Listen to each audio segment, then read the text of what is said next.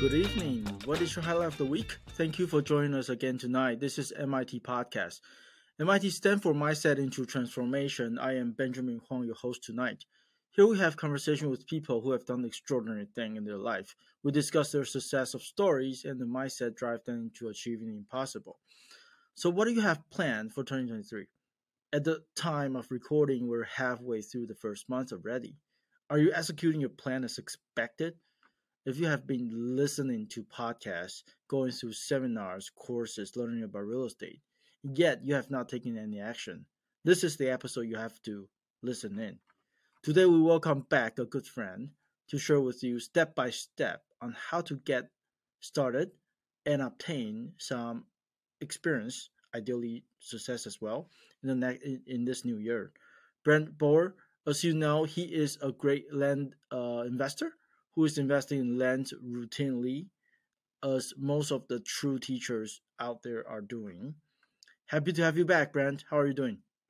Benjamin, I'm great, man. I love the fact that you bring up taking action right in the intro. Uh, you know, because that's the thing. You can listen to all these podcasts, you can you can watch YouTube University, but you must absolutely take action. I just got off of a. I have a mentor as well. We he teaches us how to find uh, massive projects owned by banks uh, when they take back entire uh, I should say developments. Whenever these builders go in and there's 150 houses, we we go in and and look at the whole project. And he, the main thing he was driving is it takes consistent daily action every single day. You know how to eat an elephant. You know one bite at a time. Okay, mm-hmm. what does that mean? Well, we start with the tail and then we we keep moving up type thing. Or if you're going to go and buy a you know I don't know a massive development from a bank then you need to reach out to you know multiple banks a day multiple owners a day. Same thing with buying and selling land.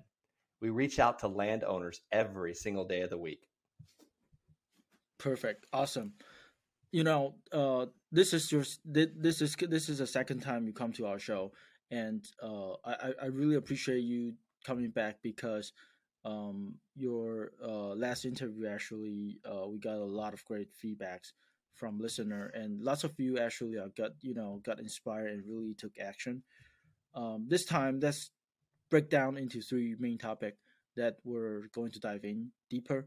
Um, the first session, let's talk about you know how land has been going on in the past two to three years, like coming through from 2020 all the way to 2023 today, right? A lot of real estate asset has been gone through crazy amount of changes and land is something that very rare people out there are talking about. So, with your perspective, Brent, what do you think about land in the past three years? It's been absolutely gangbusters. Uh, I would say probably about two and a half years ago, it started shifting to a seller's market for land. Um, and it's been absolutely nuts because it's like land is becoming the new cool thing that people are going after. Um, kind of, I'm thinking to myself, man, if it could get a little unsexy, that would be awesome because I really miss those days when it was a buyer's market for land. Um, but here's what I'm seeing now in the last couple months it is shifting into a buyer's market for land. These sellers are super educated, they see what's going on, but they also see that builders are pulling back a little bit because their their hands are still burnt from 2008 2009 so to answer your question, the past three years have been absolutely gangbusters, and and people just are are looking and seeing what their properties are worth. Sellers are understanding, like, look, I can get a lot more for this, and now it's turning into more of a buyer's market, and the stuff's sitting for a little while longer, and we're starting to see deals happen that we didn't see, you know, eight months ago. We're also seeing land start to come up in the notice of defaults and lis pendens in a, a few areas, which hmm. we haven't seen that in like the last 36 months either. So a lot of changes. It's it's always changing, which is which is really cool. But I think it's changing towards the better because in these shifts of markets, this is when the real money's this is really when the real money's made. And your listeners might have heard that before. And let me tell you why. Is because I mean Warren Buffett said it. When everyone's greedy, I get a little nervous and I start to pull back when everyone's nervous and there's blood in the streets, I go out and start buying. So the opportunities are coming up, and sounds like you're very excited about it. Um, can you give us a little colors on uh, why uh, deals are falling apart, or why are you know the current owner coming out to fire sales? Yeah, why why I'm seeing deals start falling apart, and what was the second question? Uh, like basically, why are you know uh, like where are those distressed uh, seller come from? Yeah, uh, so one reason why I see deals start to fall apart is you know if a builder is buying a ton of ha- I'm sorry, a ton of land, and they need land to build on, and their house has stopped selling because there's you know interest rates are going up and we're possibly looking at maybe a, a market correction or a you know uh, I don't want to say it like a you know everyone's starting to worry about what the economy is going to do basically. Well mm-hmm. builders are going to slow down and stop buying as much land so land's going to sit for a little while longer and builders you know there's some massive major builders out there that are just saying you know what? Keep the deposit. I'm not buying the land and what do mm-hmm. builders need so they're letting their earnest money deposits go and i won't mention the you know the the massive builder on this podcast because i don't want to make a target uh, for anybody's back but um, when builders and developers walk away from millions of dollars worth of, and you can Google this stuff, millions of dollars worth of earnest money deposits, there's a reason uh, because they're seeing a slowdown in the houses that they're selling. And we're seeing less and less permits pulled for new housing. Well, that is affecting now the consumer that owns the land that, you know, six months ago, July, maybe early June of 2022, they could have gotten, you know, one price for their land. Now that land's sitting for a little while and they're getting less and less. So we're starting to see a little bit more, I should say, motivation uh, for land sellers to carry the notes for us or maybe to sell mm-hmm. for a lesser amount. Um, and then who are we selling it to? We're not selling it to the big time builders. We're build we're selling it to the onesie twosie momsy pops that do the custom homes for their clients uh, because we're still seeing those move and we're also seeing people that you know still want to one day maybe build their dream home and when we get these parcels of land under contract at a discount we're able to you know forward that discount to our buyer offer them seller financing and how do americans think they think how much is it going to cost me each month mm-hmm.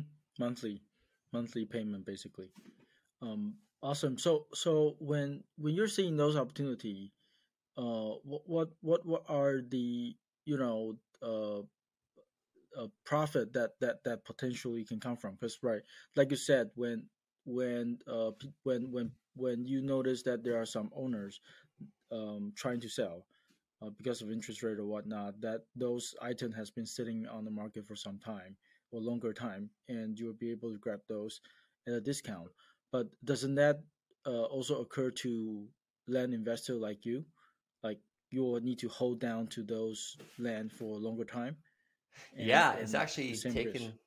It is taking a little longer to sell our land, um, especially the cash the cash stuff. Um, the seller financing stuff, the stuff that we offer seller financing to people on, um, not so much. It's it's it's still selling at about the same pace. Um, so as an investor, we actually have to get a bigger discount to account for that, you know, for oh. that slowdown. So yeah, I would say my, you know, the stuff we're flipping on the multiple listing service with the real estate agent, it's probably taken, you know, twice as long to sell that as it was, you know, six months ago. Um, so yeah, that that kind of goes to us, but we're just making sure that we get it at a bigger discount because when I list this stuff, if everyone else is selling for fifty thousand for that for the same size parcel in the same area, I'm going to list mine for probably 41,000. Mm-hmm. And if it's the same piece of land, it's not like we're not comparing houses. You know, this right. one's got a pool, this one doesn't. No, it's b- vacant land on the same street, same amount of trees. They have to cut them, they have to clear them. This one's 41,000, this one's 50. Which one are they going for? And let me make it even better. This one's 41,000 and they'll sell or finance it to me for 350 mm-hmm. a month. Mm, I see, I see, I see. So basically, you're still flipping the land, but at the same time, you are gaining the profit from the seller finance and its term. Exactly. Perfect. Awesome. Um, and that means I'm fully understood. And so, um, in in, in the next sessions, uh, we're going to talk about the step by step guide, right? um, you know, before our recording, actually, Brent just talked to me about, you know, seeing so many people are not taking action. Um, so today he's going to drop some bomb here. He's going to teach us how to get into it step by step. So we'll be coming right back.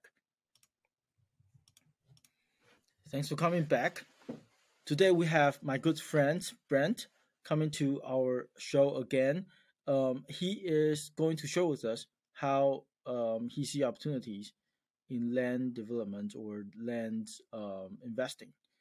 Um, Brent, um, what do you want to say in general about you know people not taking action, um, and and and encourage them to really make changes?